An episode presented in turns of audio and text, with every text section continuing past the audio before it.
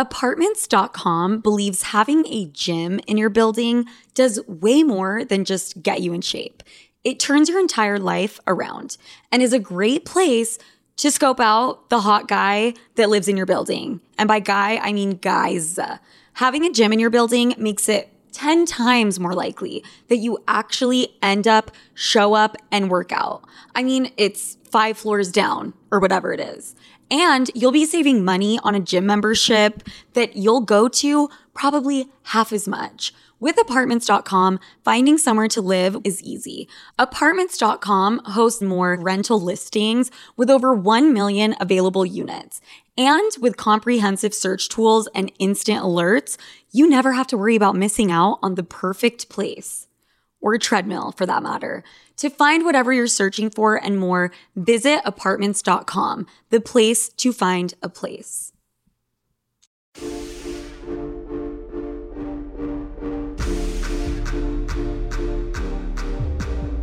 Hi, everybody. It's 2021. Happy 2021, Sloots. I had a week off and it felt like forever, but not really. It felt like it was one day, how vacation always works. And uh, let's just quickly talk about it being 2021. 2020 was draining as fuck. I had a lot of firsts. And besides the obvious ones that we all know about, I started my own company. I you know, had to build an entirely new brand. I had to do a bunch of shit, which really is small in comparison to, you know, a lot of the horrible things that happened in 2020, but it was rough. And I just want to quickly say how proud I am of everyone for making it through 2020. I needed a break. Um, but we have some fucking exciting things for 2021 that are coming. We are the Sloots. now I feel like I can like be myself. Uh to be completely honest, I did not feel too hot going into 2021.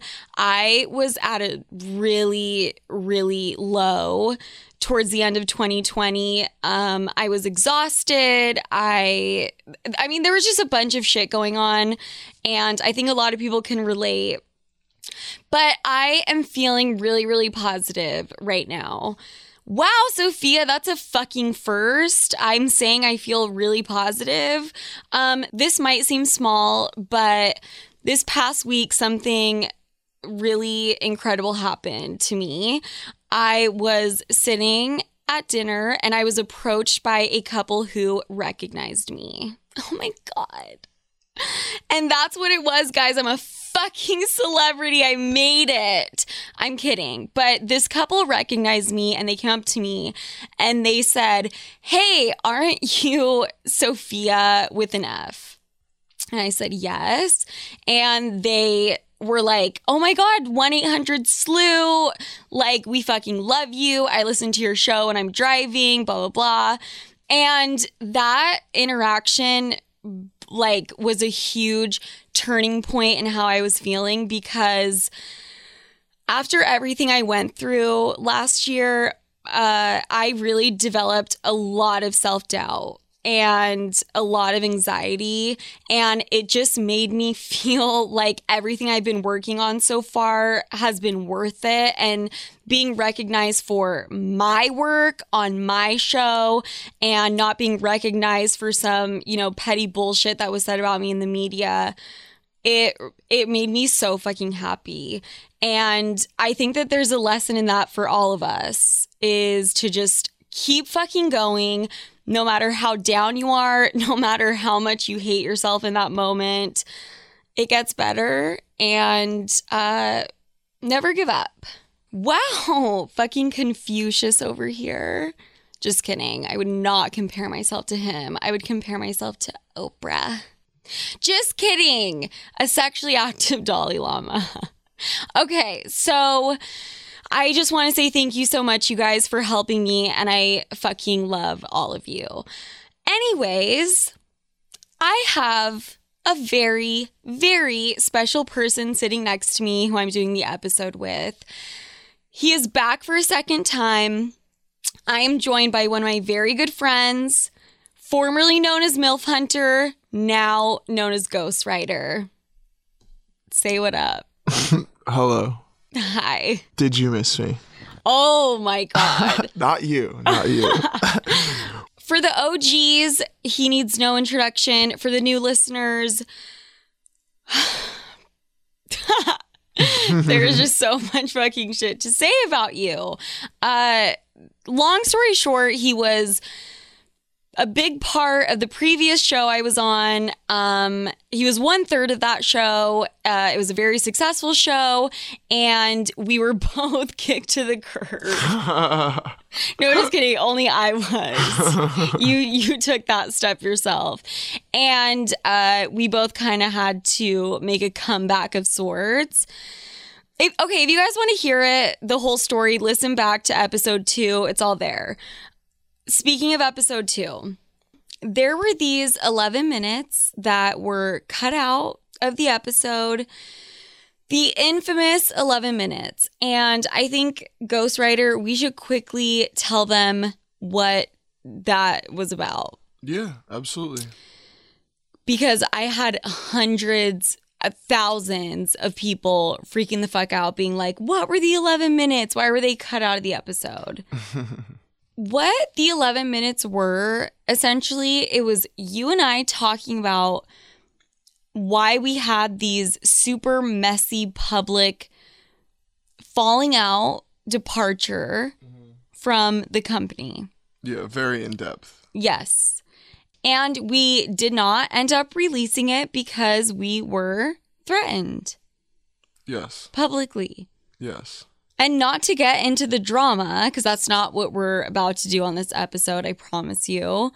Um, I'm just explaining what the fuck it was because we were threatened to the point that we were told our lives would be fucking ruined if we talked about anything, Yes. anything at all. Verbatim. Which is kind of saying this out loud is wild. Yeah. No, our voices were literally silenced. silenced. Mm-hmm. It's completely fucked up that you cannot speak about something so traumatic. Yeah, no, we were put through, you know, a very life changing traumatic experience and then told, don't say a fucking word unless you have a quarter million for lawyer fees. Right, right. And that's basically what it was. Yeah. And maybe it'll be released, you know, down the road. Should I link my Venmo? Anyways, guys, so that's a little bit about how we bonded. Um, we have become super good friends, and uh, let's fucking get into the episode. And let's talk about fucking because we have the perfect guy here to talk about that. He's making a face. Why? Um, He's reformed. So, anyways, Ghostwriter, I want you to tell a quick story for everybody I know because- exactly where this is going. because we had lunch and I tried to Venmo him and he didn't have Venmo. I told you you didn't have to Venmo me, but you insisted. Okay. But you insisted. You wrote down to the penny. Oh you were like, you were like, you got a diet coke though. You forgot. That was a two dollars and fifty fifty Oh my god, you want me to treat you like you want me to not be a good friend to you. oh, Guys, whatever. I was trying to be a good friend and Venmo him. And then I tried to Cash App him, and he said, I don't have that either. And, you know, it's 2021, and usually people have those things, and you're a young guy. So, why don't you have those things on your phone? It's because you were fucking banned from them, and you're on America's Most Wanted list oh because you were God. scamming people. Um Just let him know. And ladies listening, this is some this is highly legal and he obviously this was like a while ago when he did this. He's going to tell a story, but for ladies listening, if you want to be, you know, scam Joanne the scammer, this this is something you should listen to. So no, it. this was this is a real Bonnie and Clyde story. It is. honestly. Basically, I had met this girl, and she was on the phone with one of her friends, one of her Mm-hmm. guy friends, who is actually a photographer for an NBA team. Okay. So I'm sitting there like next to her, and of course I hear the whole conversation. And he's telling her about how he's making thousands of dollars Okay. um by scamming. By not doing photography. No, it's a little side hustle that's making him thousands and thousands of dollars a month. So of course my ears perk up. I'm intrigued. He tells her that him and his girlfriend um created fake Tinder, fake Bumble, fake PayPal, fake Snapchat, and are scamming men with um the promises of erotic massages and are making hundreds and hundreds and hundreds of dollars a day. So I'm like, I don't think that this would be a difficult transition at all. I think actually, I'm, you know, I'm, uh, uh whatever. I what word? legend, master, You think you're those things. in terms of finessing men with the promises of sexual favors. Yes, I do. He's straight, by the way. the way that just sounded. I don't care. I don't care. I don't care. oh, I'm just saying. Okay, continue. Um, so the girl I had just started dating at the time was the one who introduced me to this, mm-hmm. and we were just on the same page on some Bonnie and Clyde, on some me and you, you know, uh, let's get this money type of thing. And so we set up a pic, uh, profile, a Bumble page with a different name, obviously, and a Tinder page with a different name, but her pictures. And those profiles in the bios um, explained that she was a uh, masseuse. Mm, It was very flirtatious, very sexual, I bet. um, and erotic massages were and favors were hinted at. Got it. In the bottom of this bio was the name to a Snapchat. Mm. So you added that Snapchat and sent messages and inquired on these private massages. So within 48 hours, there was over 250 Snapchat messages of men within 50 miles inquiring about private massages.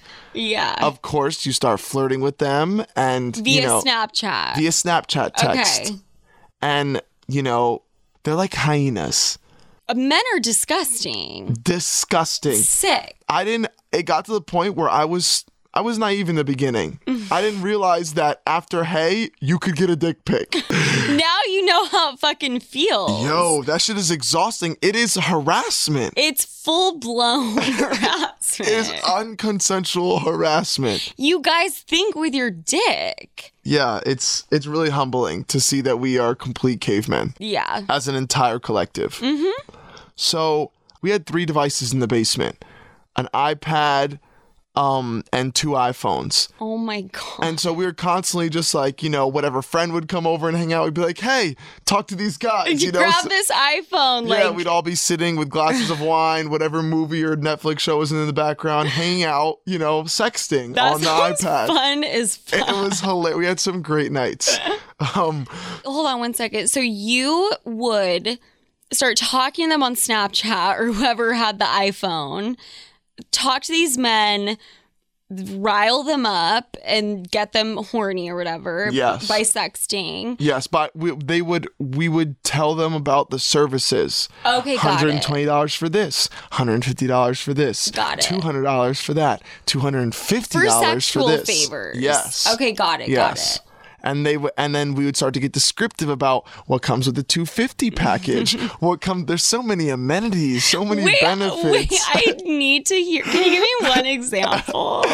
I mean, for two hundred dollars, you just get your. You tell them, you know, you get a blowjob, but you go super descriptive on Right. what type of blowjob they're gonna get. Do you know what I mean? Uh-huh. Like how it would be like this and like that. You show them that you're experienced. You tell I them. would love for you to read one right now, but like you These are in. I, yo, I throw this iPhone off a bridge into the river. It's filthy. You might get an STD if you hold it. Like there's so many dick pics have come through that thing. Wait, wait, wait. Okay, but so how the fuck do you get money then? Or are you showing up to suck the dick? these guys Well, are like, once you get them riled fine. up and you show up, you just have to have the right type of weave, and like I promise you, they'll they'll do it. Um, no, in all seriousness, um, you have to create leverage. In order to get anything you want, you have to negotiate from a place of leverage. And so we created a fake child. And this baby this story just took a turn. well, okay. wait. So this girl who's giving the massages, who's new to the area and starting her business back up, this fake girl. yeah, this fake girl, um, she has an, a child, a baby girl who's two years old, and the babysitter who lives in the apartment conveniently that she does is available all the time, but she has to be paid up front. So in order to book the girl. You need them for the time that she'll be gone giving the massages at the guy's house. The mm-hmm. babysitter needs to be booked. In order for the babysitter to be booked, you need to receive a deposit from the men. So you inform the men, I'm sorry, I have a child. I need to pay my babysitter if I'm going to come and book you for a massage. To know that you're not going to flake on me, I need a deposit. A down payment. Yeah, Okay. depending on how nice the guy is or how gullible he is, you might not even say a deposit. You might just say I need to be paid up front. You kind of gauge it uh-huh. case to I case. I love how you say vulnerable or how fucking horny he is. Yeah, yeah. Depending on how filthy the erotica he's been sent is, you know, you could Yeah. probably get the whole 250 the first go. You might get the full 250 out of two guys in a day, and you've made $500. You might get a $75 deposit for a $150 massage. You might get that three or four times from a day. Okay, we would create it. Excel sheets where we would create fake schedules where, hey, sorry, we're booked with Steven in this area at 9 a.m. We can be there at 11 given your distance, you know. Uh-huh. Um, would you like to book this time? We made it look so real, so Right. prof- as professional as Well, possible. Well, yeah, you created a fake story about her having a baby. It sounds real. Yeah, yeah. And we really got down into a system. We got into a system to the point where thousands of dollars were being made. There was a day where you might make $1,800 in 24 hours, and you are getting that money through Venmo and Cash App. So you're sending pictures to these random dudes of your girl friend, but no, it wasn't your girlfriend. Whatever, whatever. It was. It was. your situation shit. no, that was my girlfriend. Okay, your Oh my god, you're demeaning my emotional development. Oh my god. Are you telling me that I'm incapable of love and a relationship? I don't know. We're getting into that later in the episode. Stay tuned. um, so you and you're using her pictures. She was a badass, and you would be like, "Babe, whip out a titty because No. this guy wants to see that." No, absolutely not. I was there were times where I was like annoyed that she would make jokes like, "Oh, he's kind of cute." Like, what is this one? I'm like, shut the fuck up and get but- his money. But you're sending him pictures. I mean, she's sending them. She was- because you guys were a team. Oh, you're triggering me. No, I'm just oh. kidding. I'm just you know kidding. she was talking to them like when, you were out of the room. when I was asleep.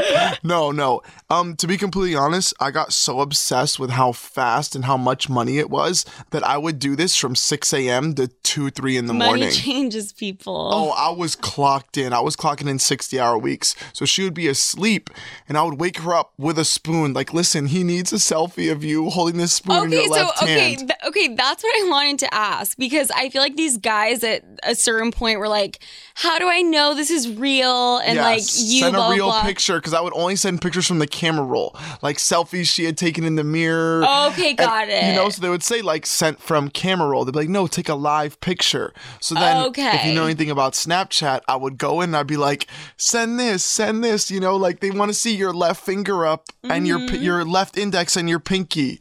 You know. And like he and he would be like, "Grab a spoon." yes, hold it in your left hand and place so it. I know it's real. Yeah, because a lot of them are like, I've never sent money to somebody without meeting them before. Like, prove to me this is real. Like, I believe you. Like, and I'd be like, they would, uh, especially uh, if you're gonna do this, my biggest advice is don't ever play defense. Play the aggressive. You think I'm out here lying about my business, Oh, about how I support my daughter? Like, talk to them like they are nothing. I live my life that way. You turn it around on them. yes. yes. If you've ever cheated and they come at you with that, you're like, oh well, my god. Oh my god. Toxic The- Sofia no. is leaping out. You know, I've done a lot of growth and I'm way healthier now, but I still have some toxic traits, okay? Um anyways, back to this story that is absolutely insane. You're sending guys pictures, you are setting up these massages, quotation marks. yeah, I had already had experience of like texting, you know, Dudes. yeah, professional athletes or entertainers or whatever, like having whole relationships and lives with them from good morning to good night and everything in between. Uh-huh. That entertaining a guy for two to three hours to get him horny enough or, you know, uh, committed enough to believe that he was going to get one on one or special treatment was very easy. Right. So I was cranking out like six But to eight a are day. straight. People, he is straight. When you just randomly say that, it doesn't sound like I'm- you're straight. I, listen, you you had a close relationship with a girl Mm-hmm. who will not say her name, and you would write her sex for her to like her athletes and whatever. Yeah, this is all documented in episode 50. This is not this is not the first time that a real listen, uh, OG listener would hear this information. They're, they would actually be familiar with this information already. Yes. I'm just saying it for people who don't know you. So, anyways, back to the story. So, you were sending pictures and then getting them to send money up front for these massages that you were going to do for them, which massages mean, Yes, erotic. yeah, you know your typical Pornhub fantasy. yeah, erotic massages. So, these men send you the money and you block them. Immediately after the money is sent, I block them, That's and some of them were hilarious. Like, all right, I'm here. It comes. I'm gonna send it. Please don't block me. I hope this isn't a scam. And every time I'm like, damn, got him again. Like, blocked, blocked. That shit was your voice. blocked. blocked. No, it was like, listen, if you're a guy this stupid and this horny to solicit this type of sex work on this way, you deserve to get scammed. I'm Yeah. teaching you a life lesson. Yeah. What was shocking to me is how, you know, the quality of some of the men out there, investment bankers, private equity, athletes. You Oh. I know, mean, uh, disgustingness has yeah. no limit. uh, yeah, your local sheriff's department, all of those, Right. all of them. Everybody with a badge was soliciting sex work. They're they're a top consumer. I'll tell you that right now. The boys in blue, they love them a good erotic massage. Okay, so you're doing this uh, for how long? It didn't last that long I would say six to seven weeks. because you would get the money from them, block them, and then you started getting reported.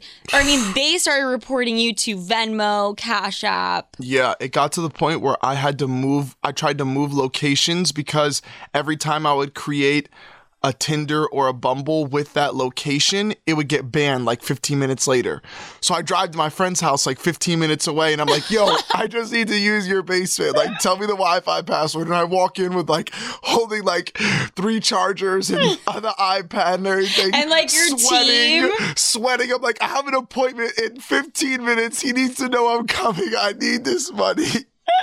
because it was coming. I'm not gonna lie to you. It was coming in so fast. I was spending it fast. Well, and so easy. And you don't. It was so easy, Right. Sofia. I thought it was never gonna end. I thought that I had the yellow brick road for me and everybody else to get rich quick. Right. I really thought. And they, I'm telling you right now, I'm not sure what people know about you know technology or or the internet, but your IP address. Mm-hmm. Like your location, your phone, all these things are like traceable through these apps. They have all of your information. Okay, so explain that part of it that Venmo and Cash App when they started catching on, they they started looking into like the IP address, right? Yeah. And so I couldn't even, if I went on my laptop, because sometimes the phones would get banned, but if you opened it up on a laptop on a different provider with a VPN on to like hide your proxy mm-hmm. or your IP, you could get the money out. You know, so Got we had sometimes I had I had multiple Cash Apps, multiple Venmos. They kept on getting banned, but my my IP wasn't banned. So I would just make a new one, you know, instead Right. of insert fake girl's name here. And sometimes I would get accounts frozen with like two thousand dollars in it, or like you know eight hundred dollars in it. And I would lose that money. Venmo would just keep that, you know, or they would refund the Oh. people, whatever Cash App, however you're doing it. Um, so then it got to the point where my entire IP was banned, and it didn't matter. I couldn't even create it in the app. Uh-huh. And then it got to the point where my, you know, my phone was banned. I couldn't even access the apps and create accounts to the point where even my own personal Venmo didn't work. Did you like did you ever think about creating a Craigslist that was just like in Iowa and just asked random ass people there to like create an account for you? Oh, I had that. I- was getting the. Don't forget that the Tinders were getting banned also. The Tinders and Bumbles were also getting reported. So were the Snapchats. In order to make a Tinder account, you have to have a phone that's never used the app before. I was texting people I hadn't talked to in years, like, "Yo, can you create a Tinder? I got." $20 for you. Create this Tinder for me and text me the code right now. Can I use your your phone for a Tinder account or a Bumble account? And they're like, uh, for $20? Sure. What the fuck are you doing? And I'm like, I'll explain later. And I turn that twenty dollars into, you know, fifteen hundred dollars in a day or or five hundred dollars in a day. Right. So to me, it was nothing like, yo, I was tech all my old teammates, old friends, people from old apartment complexes. I, you know, I opened Facebook for the first time in years just to get a, a Tinder account. I was fiending. I was fiending. So pretty much now you can't use any of those things. I am banned on every single money sending app except for Zelle.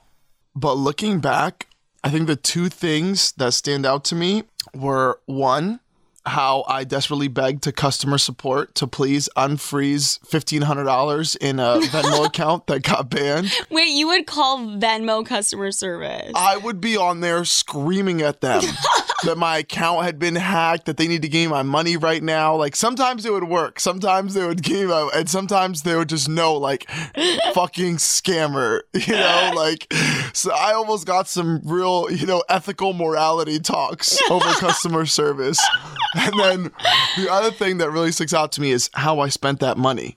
Um, I was spending the money all on experiences with me and my first girlfriend. And these dates, they didn't feel like regular dates.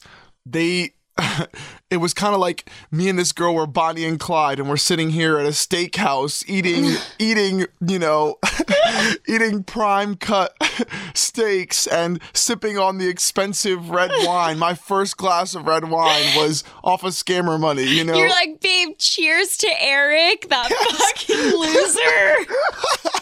Yes, I can't believe he bought the whole package for two days straight and paid Eric. Venmoed us fucking 500. Let's tip 30% tonight.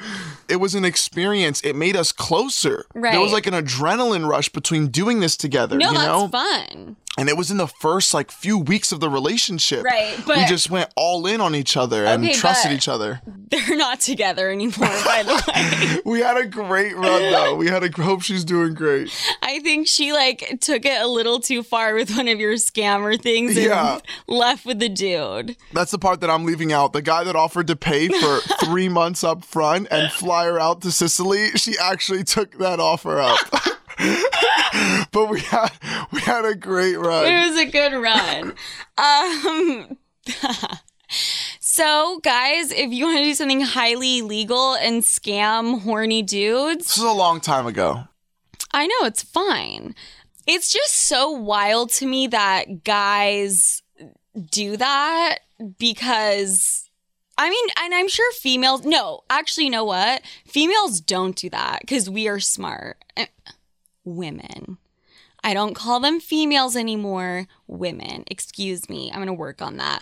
Women are not dumb enough to pay the money up front. Okay, but this brings up a greater point is it used to be if a guy wanted to get off, he gets a prostitute.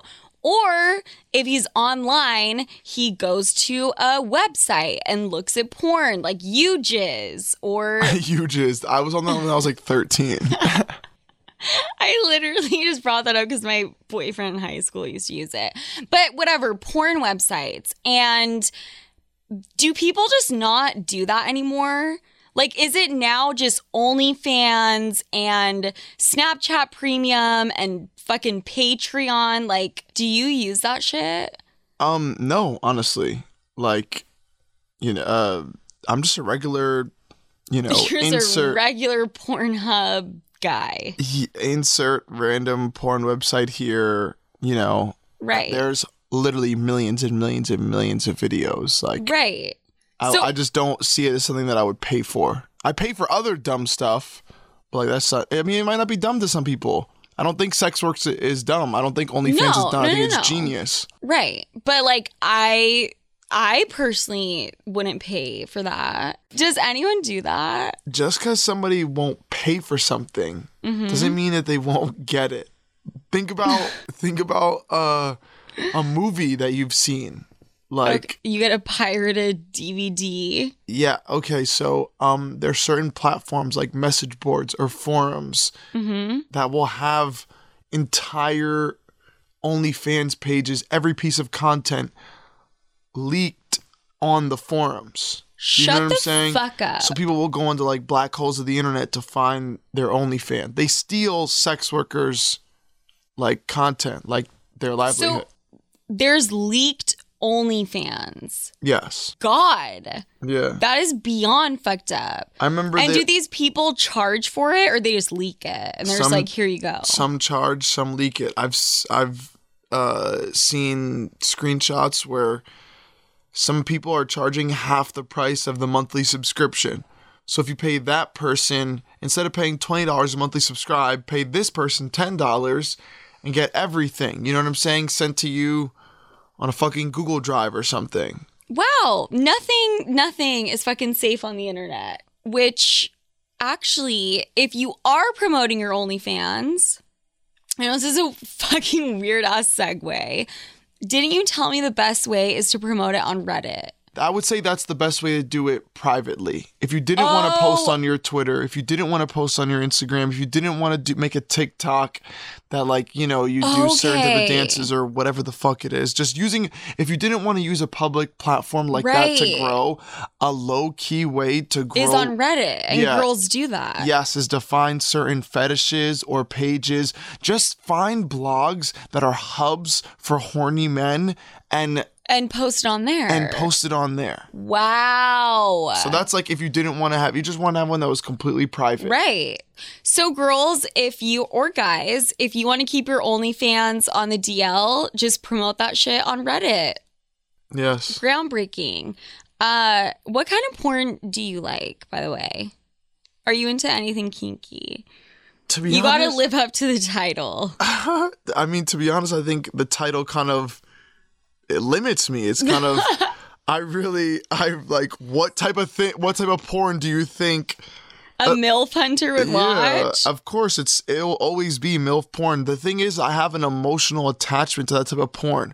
Porn is not something that men typically have like an attachment to. and you have that attachment because you fucked that MILF that changed your I'm life still- forever. And I'm still in love with her, yes. Oh my God. And so I like try to recreate that feeling. But okay, but that's not really that kinky. No, it's depressing and traumatic. no, but um Your your jack off sessions sound like they're a lot of fun. yeah, like sometimes it's like tears dripping onto my dick. no, no, but um honestly I don't really like kinky porn. Like I've never really been explorative with porn to be honest. I think uh not at all. DP. That's not like kinky. It's not. I mean, that's just like porn. Okay, so what- ki- okay, let's talk about kinky porn because I want to know if that's not kinky. I mean, the Laying kink- an egg. I think. Keep going. I know you have some time. Get it off your chest. You want us No, to talk about this? girls put eggs in their pussy, like what type of egg? Like like, like a hard boiled egg, and then push them out. Like, are you into anything like that? Tentacle porn, stuck porn? That's not kinky, where the MILF acts like she's stuck in the bed and the stepson's trying to get her out and ends up drilling her. Like that's that's just bad acting. That's not, PNP porn, what's that? party and play. Like Oh. when they smoke a bunch of meth and then they all fuck each other. So, not any of these. No. So, you like I could one I- guy, I- I one would- MILF. I watch crackheads fuck outside of my old apartment buildings all the time. it's not some kinky type of sex. okay, wow. I thought you were like actually a kinky vet. No, I mean I like the, I like the threesome. Like that's probably MILF porn. Two and guys and one girl, or two girls and one guy? Either or, either or. It depend. It depends. It really depends. But like, That's not know. that kinky though. No, not at all. That's a just MILF the, and a threesome. No, I would say it's probably 70 30, like MILF porn, threesome porn, split between that. Pretty bland, honestly. Wow, you are very bland. Lots of truths are coming at the table. What type of porn do you watch? Oh my god, I was put on the spot. girl on girl, for sure. With like toys or. No. Eating out or scissoring. I like tutorial porn. I know that sounds so fucking weird. Wait, wait, I- like walkthrough porn? Like like dudes that have a girl on a table and they're like, I'm gonna teach you how to make a girl squirt. Or I'm gonna teach you how to like finger a girl correctly or eat her out correctly. They're like talking to the camera like an infomercial, but they're fingering her. Yes. And they do it like step by step and make her come. And I've been into that since I was like 20. So this is like eight years strong. Yes. And I think it's the hottest thing and I don't know why. Do you have like a certain instructor that's like I your could go to? I could find his name. There's two. I think it's just because you know they're like professionals. Mhm, You're probably They com- know what they're fucking doing. you're comfortable with them. no, it's not comfortable. It's like I don't want to come, but then if you were laying on a table with them, like they're gonna make it happen. Do you get what I'm saying? Yeah, yeah, like you don't have a choice. You have no choice. It's not up to you. We get deeper into that. like we don't need to. But I do like that. I mean, I like other shit, but we're not talking about the type of porn I like. We're talking about other things. Actually, I want to quickly ask you because I have so many fucking girls write in about this. Do you care about what a vagina looks like? Yes, of course. Really? Absolutely. Explain. I mean, like I have, just like how everybody has their You want a hot dog and a bun. Or no, just the bun. No flaps. no, no, no, no, no, no. I love how I'm calling them flaps on my sex podcast. no, no, Excuse me, labia. That's what I meant to say. no, no. Curtains don't bother me. They d- don't. No, it's more so like it's more so that it has to match the person. Like it's how they it's all put together. Do you know what I'm saying? Like Matches their personality. that too, though. that too. Like you could. what? No, I'm telling you, Their you can. pussy has to match their personality. I'm just saying, like the whole aura of a person. I kind of think of like I kind of think of it's like how it's put together overall. Like it's really like an outfit. Like it might look kind of weird laying on your bed, but when it, you put that on, it matches your figure. like it's, you know what I mean? Like it looks right on you. Does that make sense? It might Yes. look crazy on another girl, but like on you, like it's perfect. Okay, I briefly talked about last episode a friend who had one labia longer than the other and Wait, what? one labia, one flap. Can I just call them flaps? I, I don't have one. You can call it whatever you want. Longer than the other. And a guy called it a wizard sleeve. and then he asked her to get it cut so it could match the other one. Which is di- trimmed. Yes, which is disgusting and fucked up. Okay. Anyways, that's besides the point. I said I did not have a vagina that looked like that. And a lot of people took that offensively, like I was shaming that vagina. I have a Arby's double meat sandwich situation. Okay, so anyone that thought I was shaming her, no. Like I really am not. dun dun dun, we have the meats. It's not the Arby's commercial. I think it's we have the beef, right? Oh, we have the beef. Yo, I- I'm sure they. I'm sure. I heard that some of them were closing up. I'm sure you could get an ad for Arby's. I'm sure that you could convince your fan base to resuscitate that franchise. Everyone tag Arby's and tag Sofia Franklin roast beef. Please. Anyways, I just wanted to say that. Um the the way your pussy looks, girls, it doesn't fucking matter. It doesn't matter. It really doesn't. He's fucked couch cushions before. Yes. I promise you, you're the most beautiful thing in the world that he's ever seen. Yes. Thank you. Have you ever noticed how celebrities have brighter, wider looking eyes? Their makeup artists have a little secret in their kit Lumify Redness Reliever Eye Drops.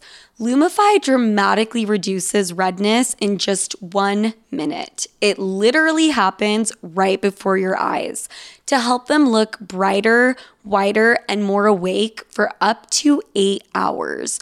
No wonder it's so loved by influencers, celebrities, and makeup artists, and has over 6,000 five star reviews on Amazon. Lumify is also the number one eye doctor recommended redness reliever eye drop, and it's FDA approved. No bleach, no dyes. Plus, it's made by the eye care experts at Bausch and Lomb, so whether you're on set on a date or running on just a few hours of sleep, you can have eyes that look brighter and whiter with Lumify eye drops. When you try it, you'll see that it's what your eyes have been looking for. Check out lumifyeyes.com to learn more. Can you feel it, Sleuts? The days are getting warmer and spring has officially sprung, which means spring break is here. Which, for the older folk, that basically means people are going outside, they're staying outside, and they are staying out way longer. But the thing is, who wants to deal with those post party struggles? I know I don't. I mean, I quite literally and physically can't at this stage in my life. And that's where my spring break essential comes in, which is Taste Salud. Say goodbye to the Sunday scaries with Taste Salud's hydrating drink mixes. Listen, I started my spring break a little bit early last weekend when my best friend Allie came to town and we had a night or two on the town and how I felt honestly come Monday morning was better than any spring break party you can imagine. And that is a rare occurrence for me and has only started happening since I've started drinking Taste Salud religiously. Because unlike those big name brands we all know, Salud knocks it out of the park with their one of a kind flavors. I'm drinking one right now. And no, it's not because I plan on drinking any kind of alcohol, but just because I'm trying to get hydrated and energized. I'm obviously drinking the horchata flavor, but you get to enjoy flavors like cucumber lime, hibiscus, and they even have mocktails now. Say hello to Paloma and strawberry margarita. Filled with electrolytes and vitamins that support hydration and boost immunity with less sugar. I'm talking only one gram of sugar per stick. This is exactly what you need to get your Sunday fun day going, regardless of what the rest of the day entails. And here's the best part they're sharing the love with all of my listeners. Enjoy 10% off your first purchase with the code SOFIA10 at checkout. That's S O F I A and the number 10 at tastesalud.com. Cheers to health this spring break season with Taste Salud.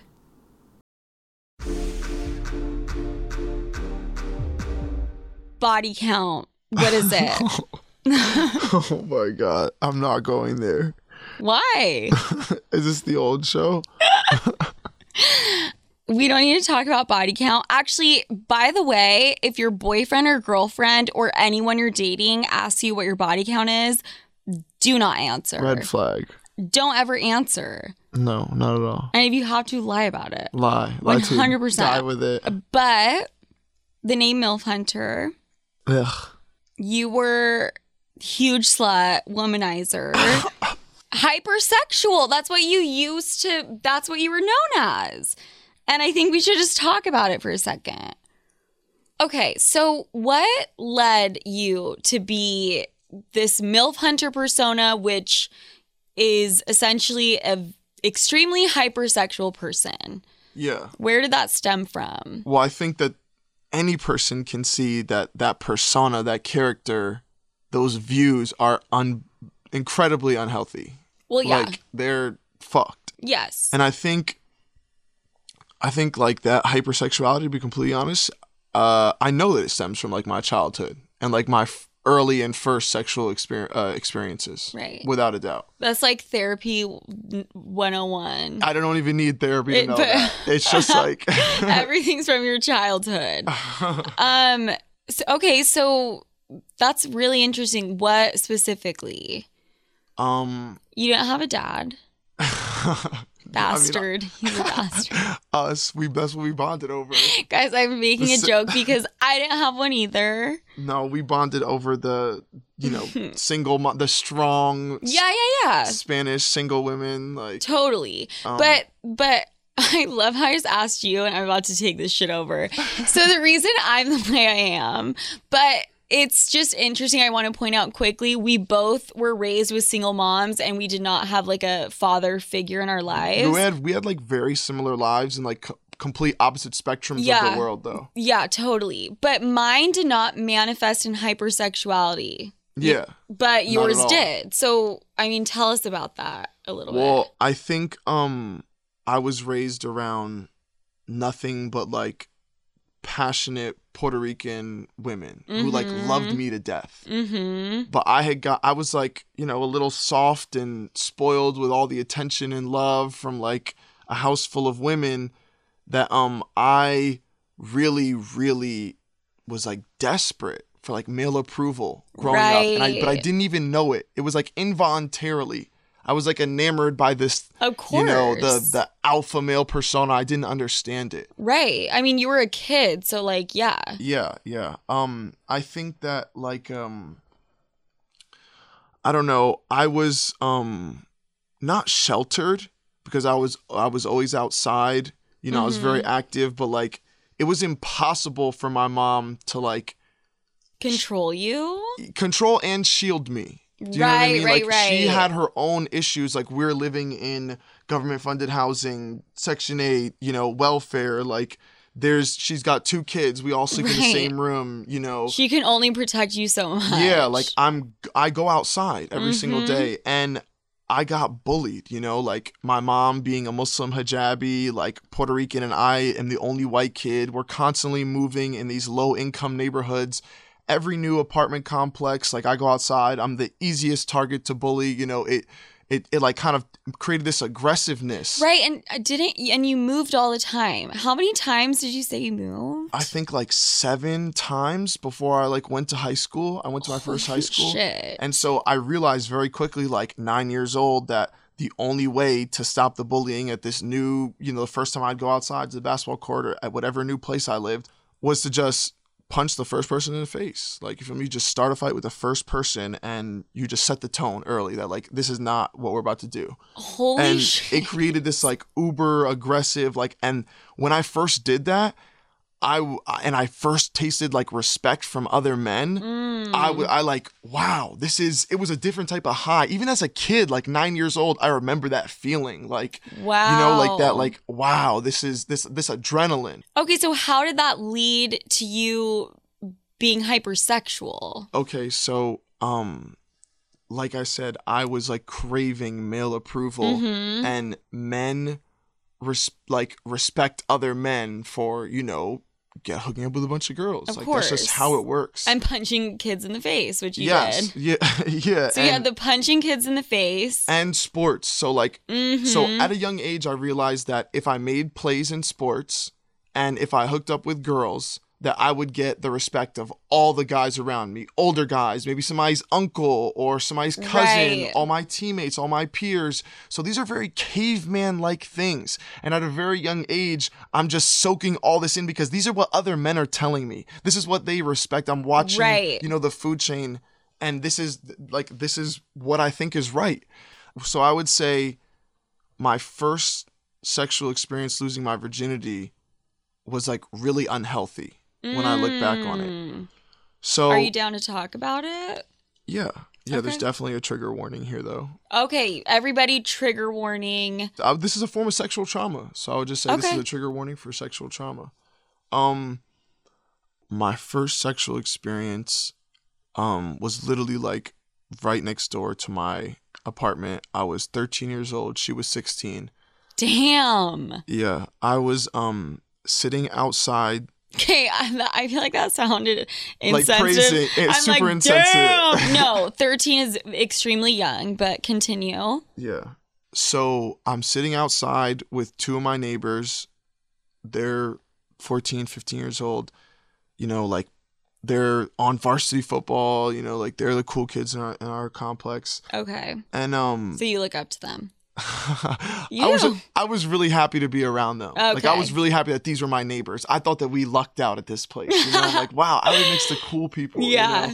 know? Um, so there was this girl who had a certain reputation in the apartment complex. I'd only been there a few weeks, and I they had put me on, or they had let me know what type of reputation she had. Okay, And um, she got around. yeah. Okay, So she's walking into. She lived, like two, three doors down from where I did, and they're all connected.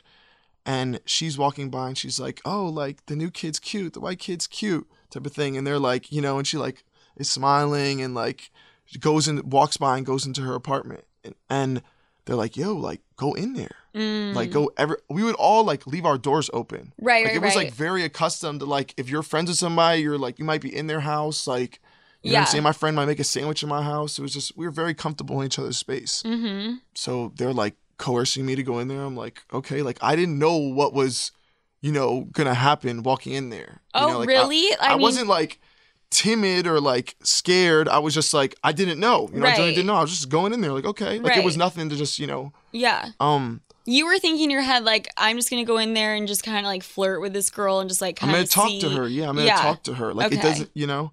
Um. So we get in there, and you know, not to be too detailed, we're hanging out, start kissing, and she completely initiates sex, Okay, and like I'm talking to the point where.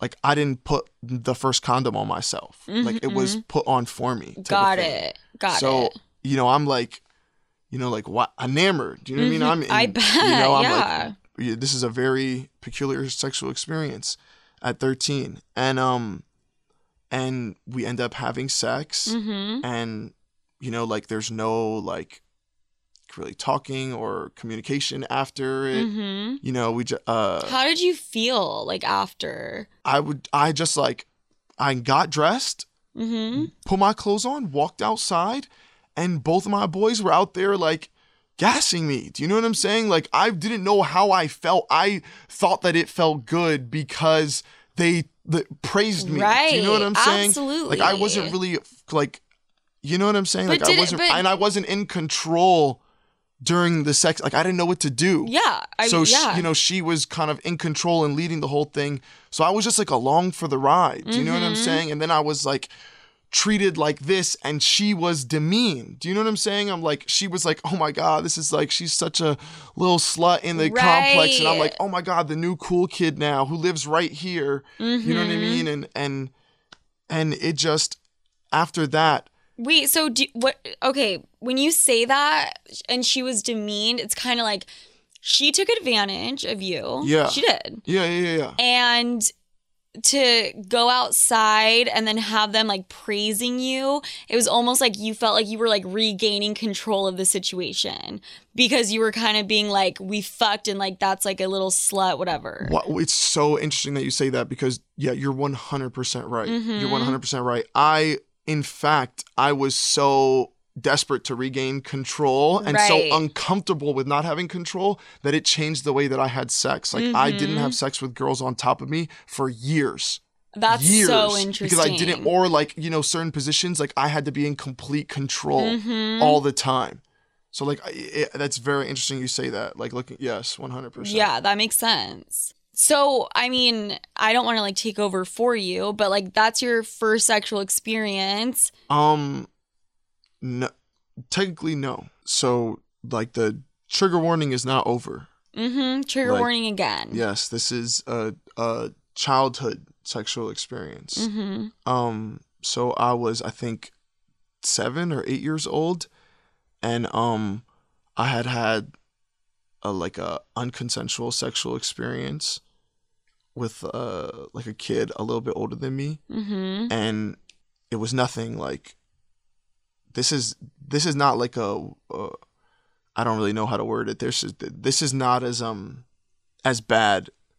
There's I know what you're saying. there's definitely cases that are way worse than this. I understand. I like know compared exactly what to you're saying. compared to other you know sexual experiences that kids have at a young Mhm. age, this was you know I'm one of the lucky ones, Right. you- It- compared to stories it- that I've heard. yeah, it's all horrific, but there's different intensities. Yeah, uh, Yes. yes, that's a perfect way to put it. yeah. Um, so the interesting part about this sexual experience is that it wasn't really like for me personally and and what had happened it was how my mother and family reacted so that really i remember being like young and paying full attention to like recognizing it immediately Yeah. so so my mom when you like live in poverty that's like pressure you know that's like a anxiety and stuff and you grow up Every around day. yeah in that you grow up as a kid with that in your household and my mother never like cracked or folded do you know what i'm Mhm. saying like i might hear her crying in the other room or i might know you i know money's tight i know not to ask for things right. like but she keeps it together. she kept it together. Do you Uh-huh. know what I mean? But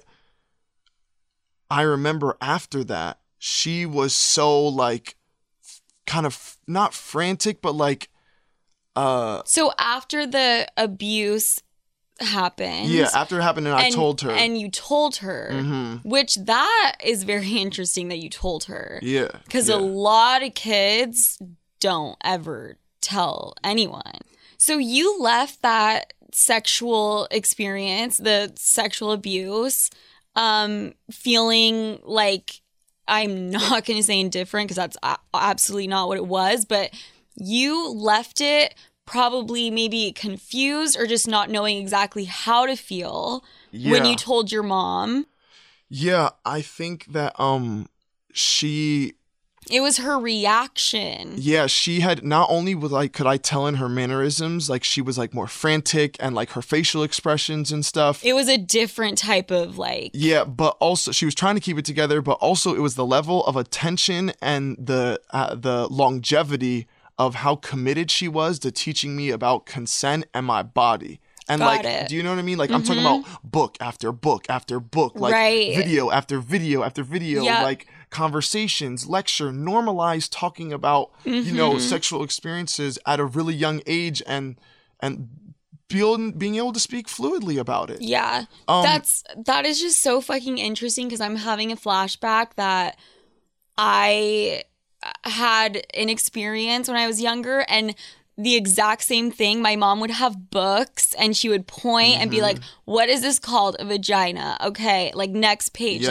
Like teaching me every single thing at such a young age. Yeah, I have no idea. Do you know what I mean? Like Mhm. once again, because we don't talk about these things. Thank like we don't. You don't talk about them with your friends. You I mean, don't. what a powerful thing that we're fucking talking about it right now. Yeah, yeah. Honestly, and so I left that first experience at like seven, eight years old. Like, wow, that's how they react to that Mhm. type of. In- if you do that with somebody, everybody's gonna react like that, and they're gonna do. Mhm. You know what I mean? I I was like, huh, intrigued, and then I had that experience at thirteen, and I'm like, wow, this is, you know what I mean? Like, this is how you get everybody to like like like you. You know, this is how Mm. this is how guys are gonna like you. And it wasn't more so about being liked or loved or whatever. It was more so about the respect. Right. Because if you have the respect, praise. yeah, the praise, of course, for the ego, but Mm-hmm. was- the respect is when it's organic, it, it hits different. Okay. Like, it feels different. yeah. You can tell. So I, once again, then I grew into like, you know, a, a star athlete at these private boarding schools where kids are paying $50,000 a year to go. And I'm being respected because I hook up with girls and I make plays, like in whatever sport that I was playing. So I'm all of the the unhealthy sexual like roots that I grow get reaffirmed. They get watered by like these this like false reassurance, reaffirmation, this toxic masculinity. Right. And well, and you being part of a sports team, I'm assuming the toxic masculinity there in itself is fucking. It oozes out of the locker room, and I've been in every type of locker room. I've been Mm-hmm. in a, a a football locker room. I've been in a basketball locker room. I've been in a lacrosse locker room. I've been at ones where the kids' dads own the largest share of Verizon. I've been in the locker room where it's the one of the worst public schools in the in the state. Like I've been in in every type of locker room and every type of demographic. Toxic masculinity has many shapes and sizes. Like there's no the art major is not any less toxic than, you know, like the the SEC Vineyard Vines kid. Like it's just mm-hmm. different types. There's Yep. you know flavors to it. I, Right. would, I would say. You you kind of understand the double standard that exists. What do you mean by that? I'll tell you right now. I've walked in. I've been in locker rooms where they gossip more than any group of girls that you would ever that the stigma would ever lead you to. Mm. Like they, you know everything about everyone because as soon as he walks in the locker room, he can't wait to stand on the bench and you know hold a, a meeting to let everybody know somebody's business. You know, like some real groupie. Like I've seen, I know men that are way bigger hoes than any girls that they scream. Like it's really. I, I wish. I wish. And when you say gossip, you're talking about like them talking about like their sexual experiences. or anything. It doesn't matter. Like, right. did you see so and so's bag today? Like, I think it might be fake. You know what I mean? But like, this man squats 650 pounds. Like, it's funny. It It's funny, but like, if you pair those s- sexual experiences along with like years and years and years, literally nine months out of 12, I'm in a locker room. Right. And know. the no dad. I almost forgot about that. of course, I have my It's easy to forget about them because they weren't there. Oh my god, I'm so happy I have my close friend here to rip off every scab. No, I'm just kidding. I'm just No, kidding. but like that's your fucking case study for people that are hypersexual. Literally, no, yeah, 100%. But if I can be And I was um like 2 months premature and they had to born 2 months premature and they had to like raise me in an incubator bubble. So my mom always used to make jokes that like I'm like a test baby. Do you know what I'm saying? really, Yeah, or like underdeveloped. That's not funny. I wonder if your brain ever fully developed. You think it did? Probably not. Um, okay, we need to stop. I do want to be serious for two seconds.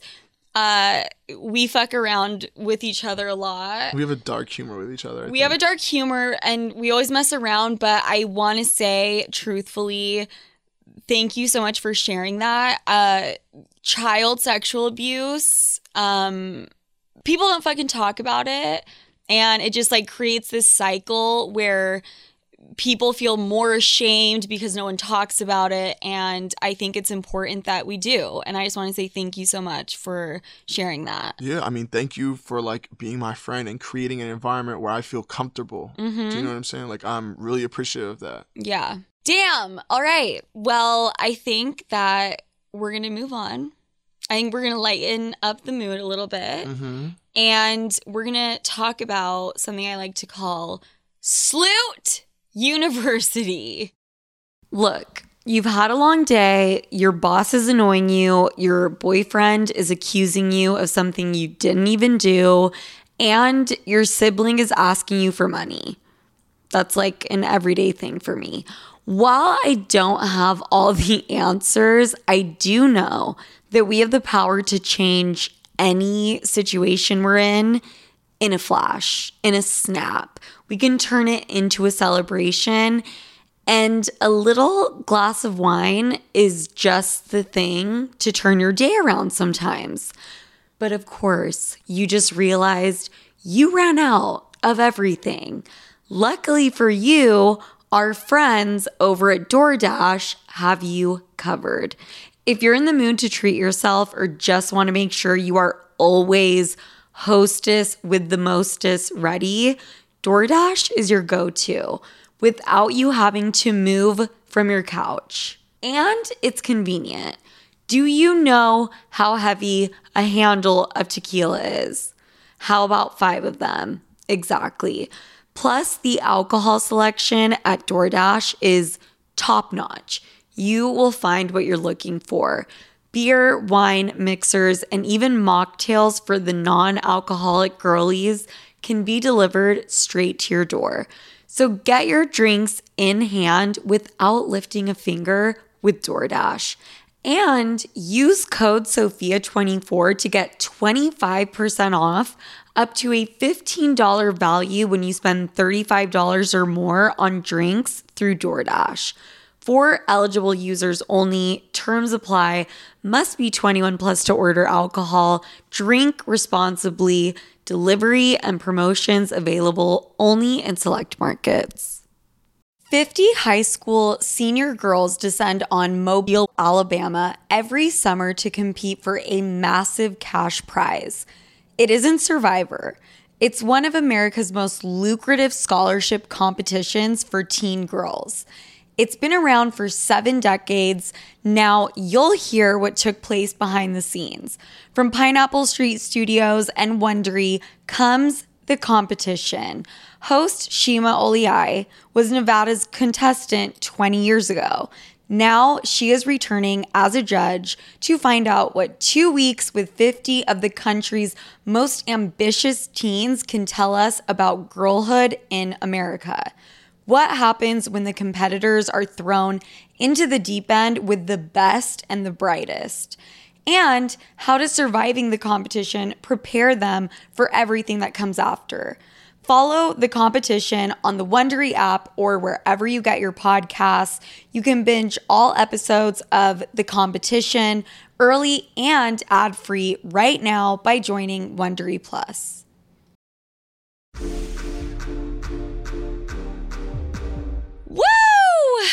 Sloot University. Here we go. Guys, it's time. Welcome back. It's a new semester, bitches. We have the dean.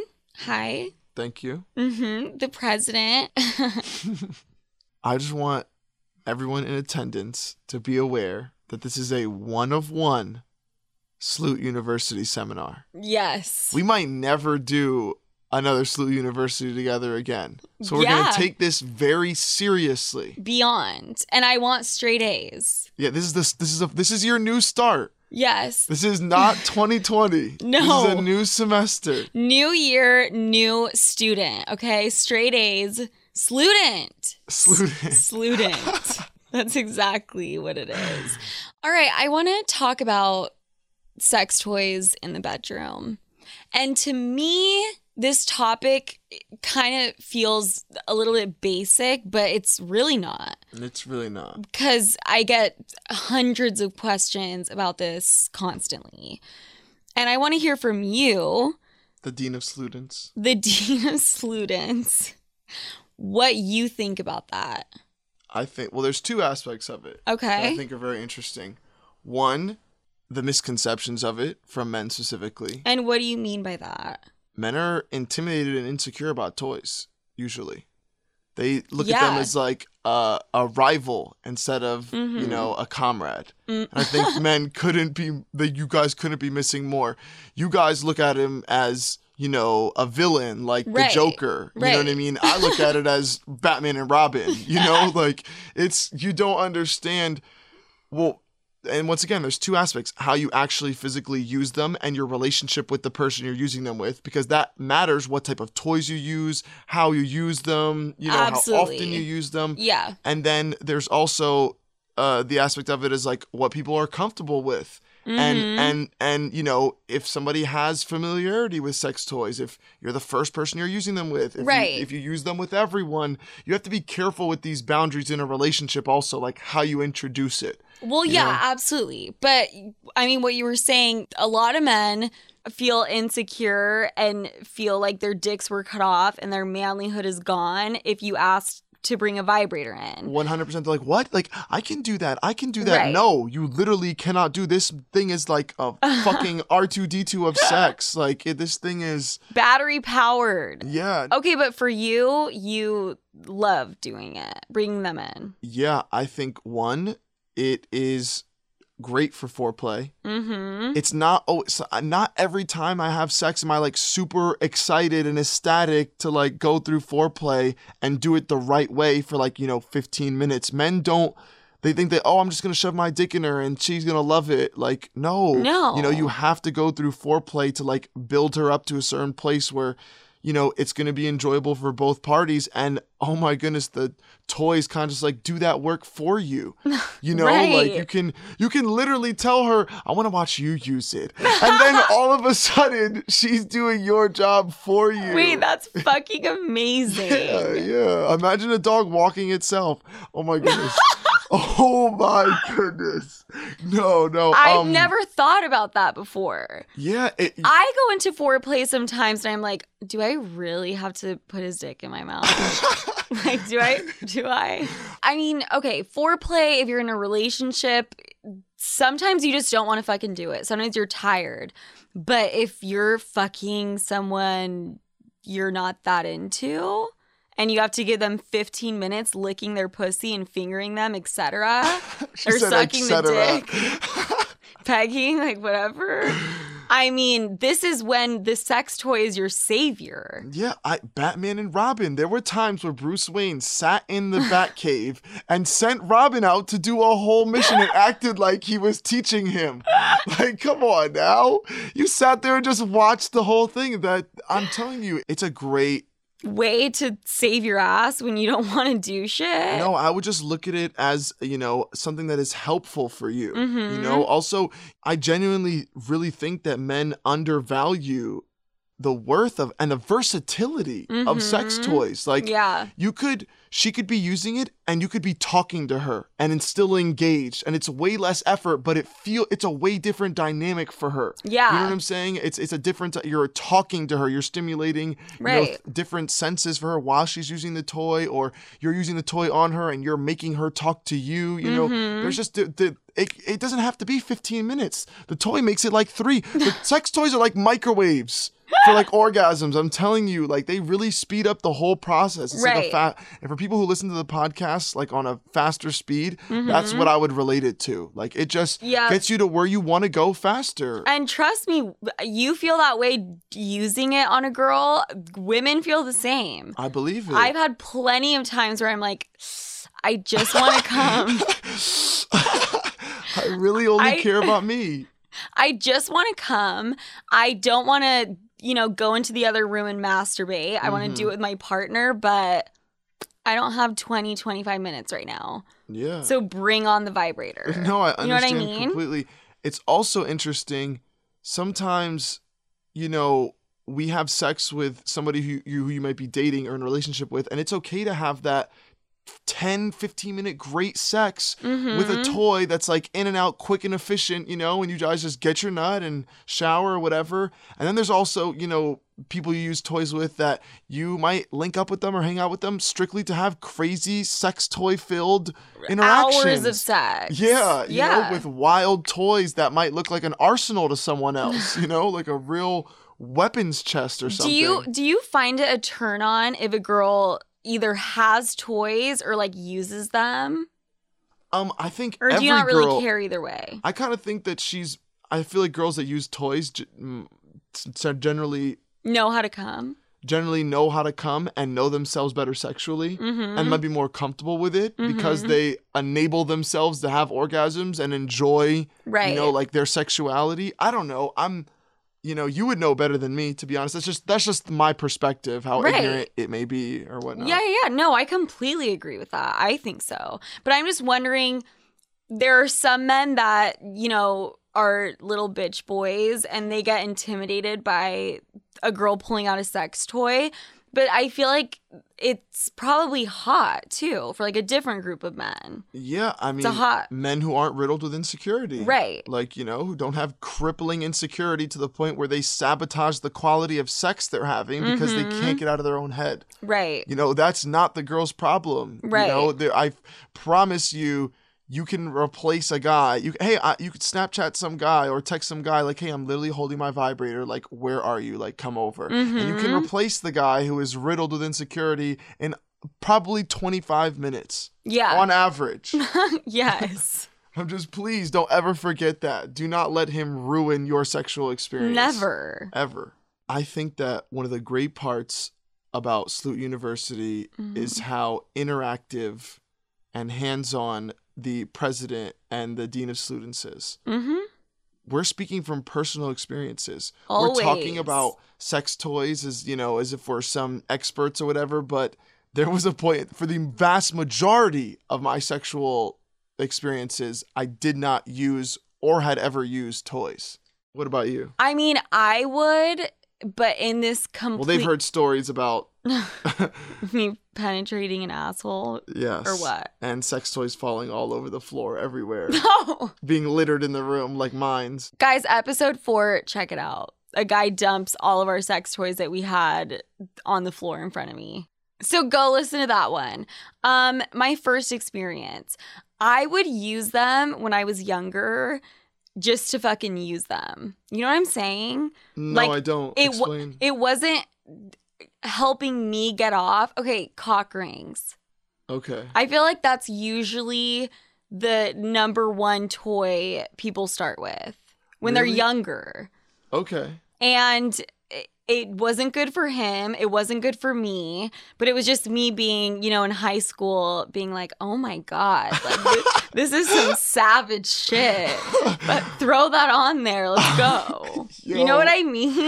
Oh my god! Honestly, and I look at ring cock. I don't know. I look at like those high school ones, especially that everybody would buy, or like the Spencer's ones. I look at them like like ring pops. Honestly, of like sex toys. Like so embarrassing. Do you like those at all? No, I don't. No, no. But I mean, I, I did have an amazing, insane experience with a sex toy when the guy was going down on me and fingering me, but he was putting this, it was a vibrator hmm next to, like, on his tongue. So his tongue was like, had that vibration thing Yeah, going as he was- was eating me out. Yeah, it was kind of like a half and half. Like you were getting half of the tongue, half the vibrator, like a mix of the two. Kind yeah of. You know like I mean? different sensations and Yeah. it was it was like incredible And it was probably the first time that that had been. It, what was the first time it had been done to you? Also, like it came out of nowhere. absolutely yeah. he just surprised you with that. hmm he caught you right off guard. absolutely Toys also are kind of like usually men's tutorial for how to make women squ- squirt like on command. Like I Mm. know it's the first time I made a girl squirt. I was like sex 17 thinking that I should be ramming every girl with you know with a jackhammer dick and Right. stuff. And and it just reaffirmed like all these terrible sex habits that I thought were like these amazing porn Right. moves or whatever. I would say another thing that men don't understand is how much you can learn about a girl's body from using a toy. Like a toy is usually how a lot of guys get a girl to squirt for the first time. oh It's just oh. easier. It's easier because, like you said, it's different sensations. okay so can you explain it Okay. like what do you do I mean, I mean, like you said, the Mhm. move that you just said, mm-hmm. like that is, and the element of surprise is, I think, crucial with something like that. yeah You know what I mean? Like it's a little bit different when you just get caught off guard by multiple sensations. That alone, surprise is a sensation. yes You know, and and it's like and it um it kind of accelerates the physical sensations that you're feeling. absolutely So I think that is a great one. I think there's also, you know, multiple whole like you could be fingering her and using the toy in her ass, you feel me? Or exactly you could be using it on her clit. See and- that see that's a thing where people I don't sometimes they don't they think about a sex toy and they think okay so I just hold it on a girl's vagina. Yeah. That's not it. no, you got to use that motherfucker like it's the Put it in her mouth. Yeah, uh, you got to use it like it's the Disney wand. Do you know what I'm saying? like that's Harry Potter. Like you really have to have a good relationship, like I said, guys, like I picked I pick out the sex toys that I will use on a girl. Like that is my weapon of choice. That's you know what I mean? Like Yes. that's what I'm arming myself with. Uh, Batman and Robin, like that is really an accessory. Okay, but absolutely. I mean, girls, putting a dildo or a butt plug or what have you in your ass and then having an orgasm vaginally, it feels so fucking good. Like it really, really does. No, yeah, and you can and here's the thing, you don't have to just use one toy. You could get a butt plug that's like a vibrator. Mm-hmm. You could get a vibrator that's for her clit. You could really fuck her up. Like I'm just you could really have her feeling things she's never felt Absolutely. before, talking her through the whole thing. Mm-hmm. And she will never forget you because you made her feel like that. Yes. Like ever. The sexual experiences that you will have with her will never be the same because you made her feel like that. I mean, a guy did it to me and I'm still in love with him. Yeah, you were so encouraged to do everything else to him so much better. I was you, a whore. I was a whore. Oh my god. I was. I believe it though, but you were excited. You were un- you were encouraged. to be Mhm. you were self a self-motivated whore. A self motivated slew. Yes. I, really, love really was. I love it. And I think the sex toys during sex, great. But your point, foreplay, using them during foreplay. Yeah, she's going to think that your dick is better than it is because you b- worked her up with this toy. I was actually talking to a dude, and he told me this kind of sounds fucked up, but it's really not. He loves to do foreplay for the woman, obviously. And the other reason he likes to do it is because if she comes, which a lot of women can only come from foreplay and not sex. Yeah. Just keep that in mind. Yeah, and men think that it's an issue with them. It's not. It's No. just what turns her on. No, well, it's just It's just her sexual preference. But he said once a girl comes and has an orgasm, when he goes to fuck her, her pussy is tighter because she just came. Really? Yes. I didn't know that. You didn't? No, I had no idea. So fucking foreplay. Beautiful. It's to get her off and it's to give you yourself a tighter pussy. yeah.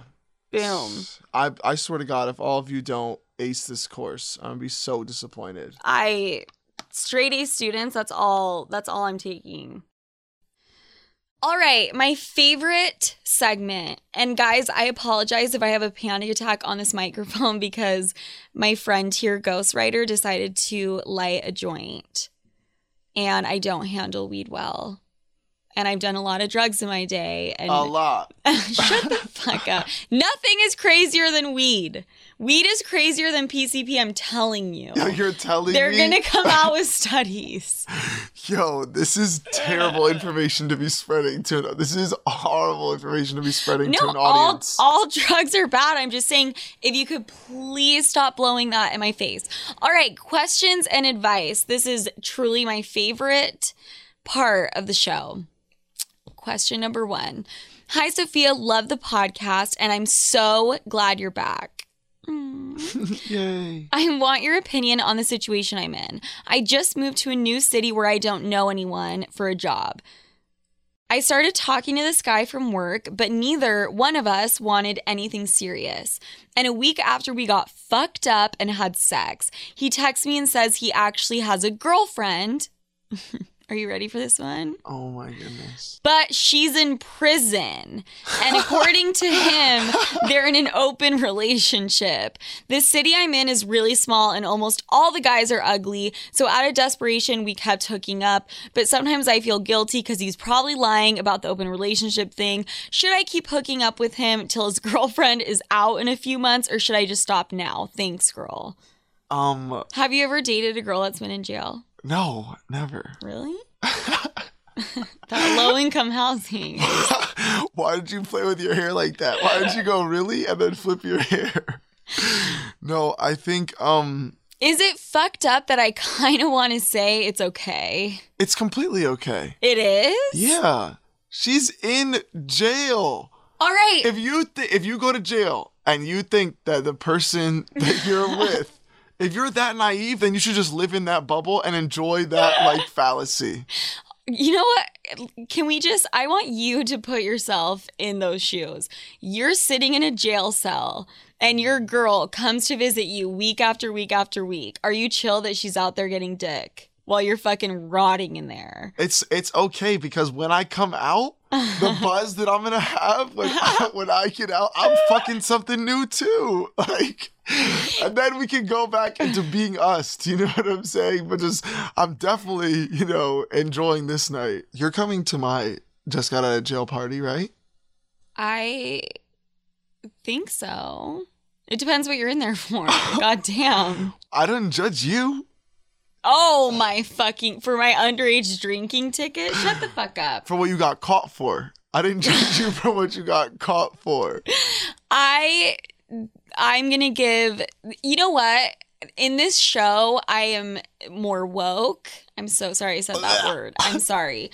But I really am and I'm trying to give more healthy advice, but like I'm still a toxic bitch at heart mm-hmm. and I think it's fine. I really do. I mean, yeah. It's like It's helping her deal with the stress of the anxiety you put her through by getting yourself in jail. The least you could do is just mind your business for what's going on in the outside world. focus on your shit and why you're in there in the first place. Uh huh. Get your mind right. Mm hmm. I yeah, Do some push ups. if you go to jail, you've lost all your fucking rights. Is pretty much what we're saying. Oh, my, I didn't. I didn't mean that. I did not mean that. Defund the police. I meant. I meant that if you're if you think that your significant other is not fucking somebody while you're in jail, you're delusional. That's all I meant. That's true. And just accept That's it. true. And it's better when you have some self awareness and some realism with yourself. You know what it really comes down to? I actually know the answer. I know the exact answer for this question. How long is the bitch in jail? That's what it is. I'm, It- a- I I'm mean, real- I'm not gonna lie to you. She goes in for two weeks. I'm, Oh my I'm gonna take advantage of those two weeks. hypersexual. I'm we know. It's, hu- it's humor. I know, it's but- humor. but I think it really Oh comes God, down. You know what? You just leaned in closer to the mic and chanted hypersexual. no, Have I just revealed my deepest experiences? No, if, for real. If if this girl is in there for six months, the guy needs to keep it in his pants, and the For six months? shut up. And the mistress. Do you get conjugal visits I, for a was- I was gonna ask that. No, I feel like you'll. I don't know how that works. Whoa! If they're getting conjugal visits and he's still cheating, then like He's living the best of both worlds because you're all she's got. and you're in the world. You're in the free world. Oh man, you're living life. if they're in there for I'm being really toxic. It's just humor. Like It's I've, humor. I've never cheated. I never will cheat. I've Well- had one relationship. I did not cheat. Okay, well, that's fine, but I'm being honest when I say I have to just say I think it's okay if you're still fucking him if his girlfriend is in there for six years. It's like, you know, Okay. so Whatever you say. it depends how long she's in there. All right, I mean, you next. were cheating on a free man, so I mean, it's just funny how, yeah, I have, I do have a past with cheating. you're a habitual cheater. Yes. You've cheated Was, every single relationship was. that you've been in. You cheat on the guy. What? Yes. You're a hundred for a hundred. Mm-hmm. yeah. Wow. But I mean, You are by definition a cheater. Mm-hmm. Once a cheater, always a cheater. All right, next one. Here we go. I have been talking to this guy for a while. We have a friends with benefits situation, and the sex is awesome. The issue is, he recently asked if I would be comfortable fucking him with a strap on. I eat and finger oh. his ass, and Wait, she what? I eat and finger his ass and would be cool if he wanted to use a butt plug, but I don't know about wrapping a dick around me and literally fucking him. I don't really know how to respond, and I was wondering if you ever did this or if you think it's a little weird. I'm totally cool with a gay and bi individual doing it. I'm just wondering if this is something a straight male would ask for. That's a good question. I don't know. I'm conflicted because the sex is great, but it seems odd to me and I'm really nervous to do this. Please let me know what you think. Oh my. Well, first off, Have you ever been pegged? no, Okay. never. Not a finger. Would you be down? not- I'm not there. But like maybe? I I'm gonna go ahead and say no. Really? Yeah, but like I Never mean- say never. I mean to anything ever in life. I'm not saying that about pegging, Yeah. but I'm just saying So you've never done it. no. I have. It's- have. I'm sure you have. what? I'm just kidding. I did it one time as a joke. So only one time. Only one time. It was a dare kind of thing. And I know that sounds very strange to everybody listening. How old are you? It wasn't that long ago. Like Like four, four, weeks ago. four Oh. years ago or Oh, oh, something. oh. Anyways, I did it. Uh, and even though it was like kind of in this humorous manner, I got a feel for what it would be like. And I have to say, not for me. Not for me. So you had a strap on, Mm-hmm. That's what pegging is. and well, I'm, really, you can't just use like a toy. That's not pegging. No, also? you strap on a dildo and penetrate his asshole. And he It's a lot harder than you thought. It's hard.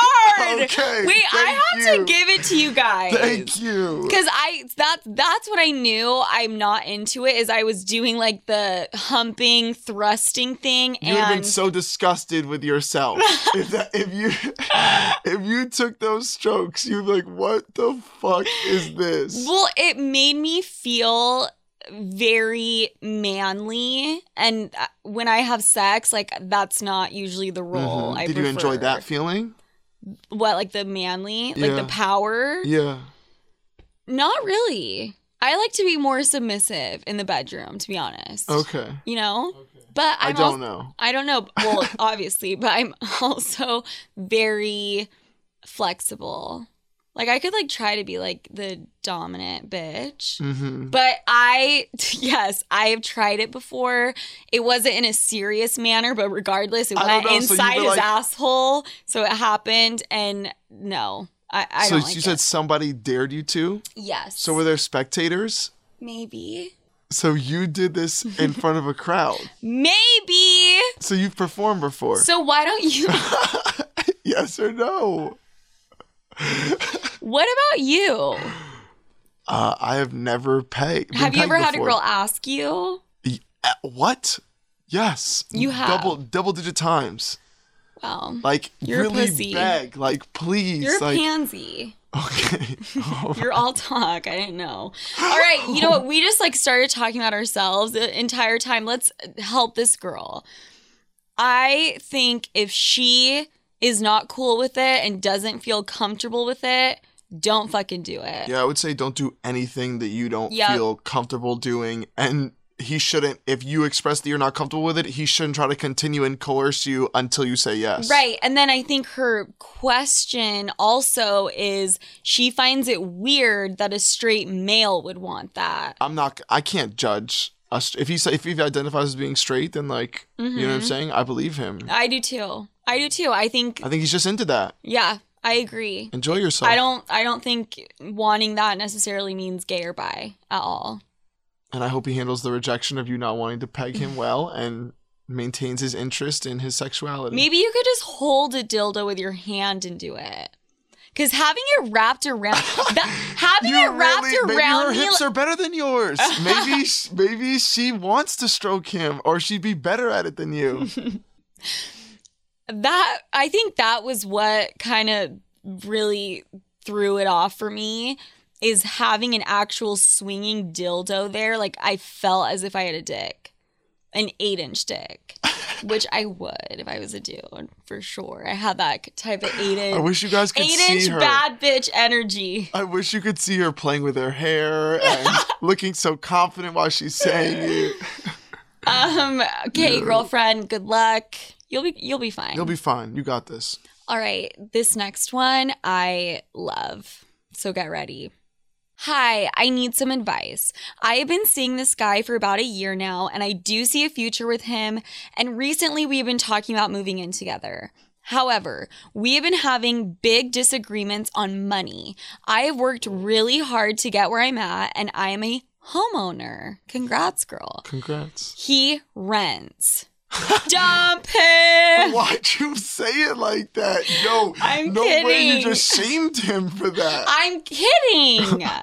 um so naturally, he would be the one moving in with me. The issue is that we cannot agree on how to split expenses. He wants to split it 50-50, but he wants his name on the title. I am pushing for he pays significantly less than me, only the strata, but I won't put his name on the title. He thinks I'm not treating him as a partner, but to me, I don't want his name on something that I worked so hard to build, especially so early. He's six years older than me. Da da da da da. What do you mean, da, da, da, da? Six years older is a huge aspect of this, too. Right. Yes. Yes. And then she says, I guess my question is, how do you navigate the money talk when you, the woman, make more money? Is him requesting his name on the title a red flag? I don't want to make him feel like he is less of a man or less of a partner, but also it's my property. Not sure how to articulate this to him and would appreciate any advice, criticism. Love the pod, babe. What an amazing question. Wow. Wait, that is- that is a Mm-hmm. high quality question. It is. There's multiple aspects of it. There are. There are. Where do you want to start? So I want to start by saying, just flat out, I think that you absolutely put your foot down and you do not put him on the title because you don't want to and it's your fucking house. And he can pay significantly less. I don't think you cave into his like 50 50 thing. I I hear all that, but even before I would think about the splits or the money or whatever, Mm-hmm. I would. It really comes down to her for me. Her saying so soon.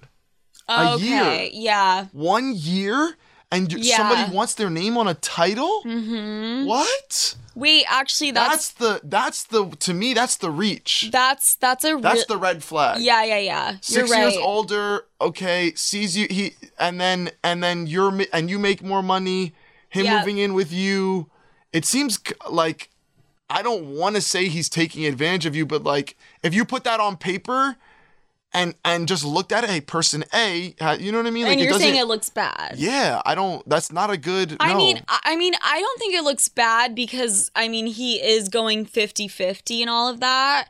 And I I don't necessarily think he's like trying to pull some shit. I don't. Mhm. But I think you're right. The fact that it's early on in the relationship, like that is enough to say, "Yo, we're not we're not doing the 50-50. Your name is not going on the title." yeah But it is very interesting. This is similar to a prenup because I had an extremely serious relationship with a guy and he actually made more money than me hmm and we were talking about marriage and oh I was like 100% prenup. And he looked at me as if I was a fucking monster. And he was like, Why the fuck would we do that? We will be together forever. Remember, he's making more money than me. uh-huh And it's a thing. Like, it's wow a thing. he sounds so wholesome He does. But I just, I will always get a prenup. I mean, we've all heard those stories from women that marry a guy that is way more successful and they didn't get a prenup and then he loses all his money and she fucking finds a hundred million dollar company and it has to end up giving him 50% because she didn't protect herself yeah yeah no i hear you i just like went off on a tangent No, I- express yourself. Express yours. Let that out. I wish you guys could see like the body language. But I think, girlfriend, I think that it does not make him less of a man. And I understand what you're saying. He might feel emasculated, but that's on him. That's his insecurities. Explain to him how you feel and you love him to death, but lay down the law. Yeah, and and maybe if you want to wait longer to have that conversation, like you're saying.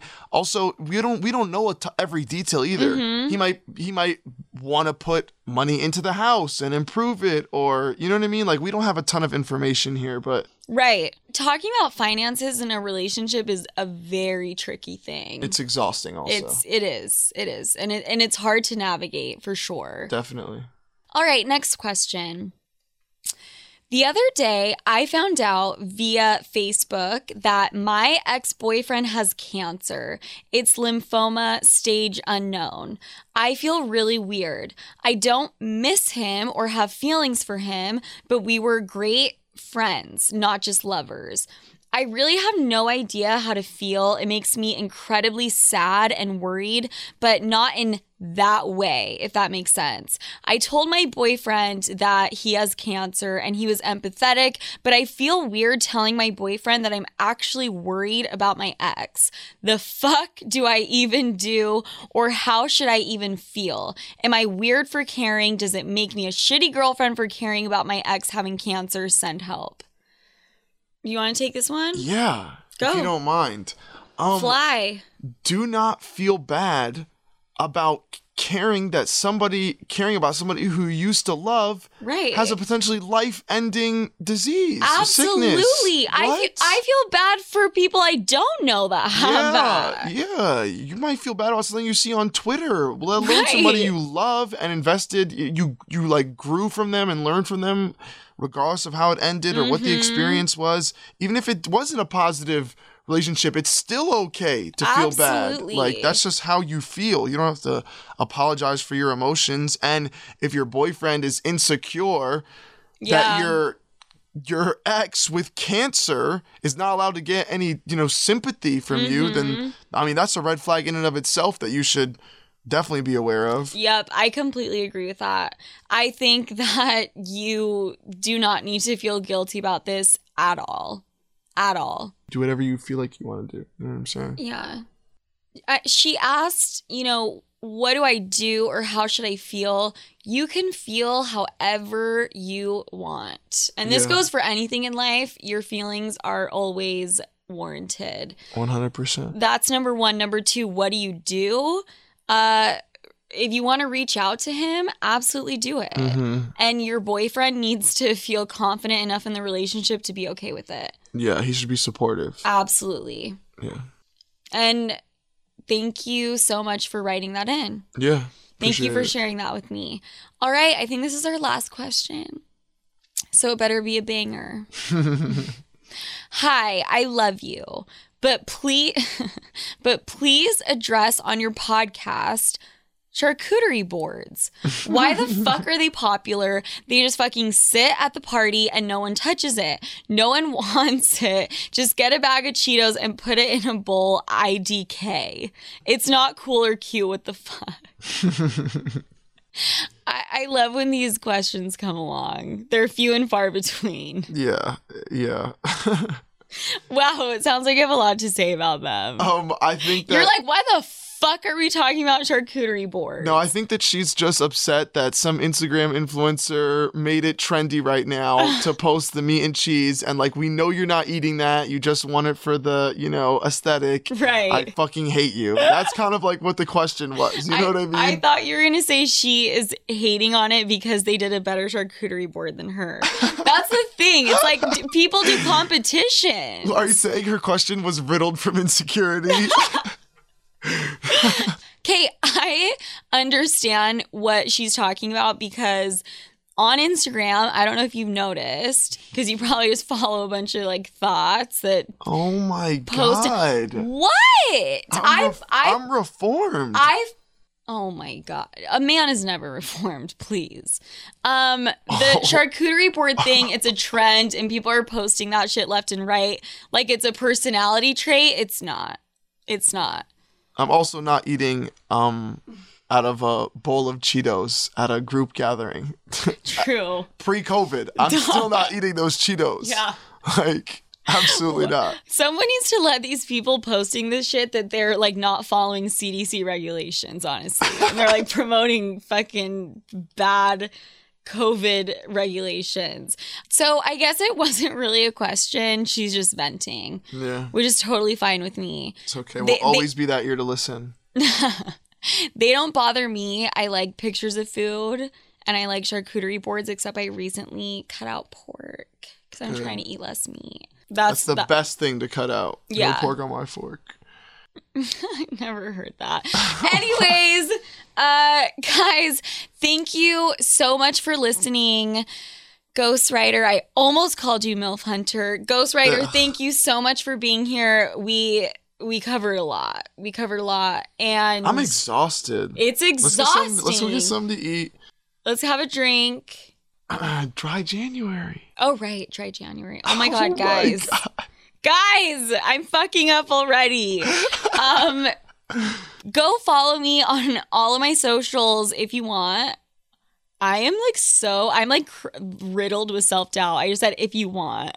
Guys, go follow me on all of my socials. Sofia. It's a great follow. it's a great follow. You won't regret it. High quality social media. It is. I'm a big fan. Thank you. It's Sofia Franklin, Sofia with an F, Franklin with a Y, Twitter, Instagram, Snapchat, TikTok. I just made my first When? one. You'll see, I'll show you.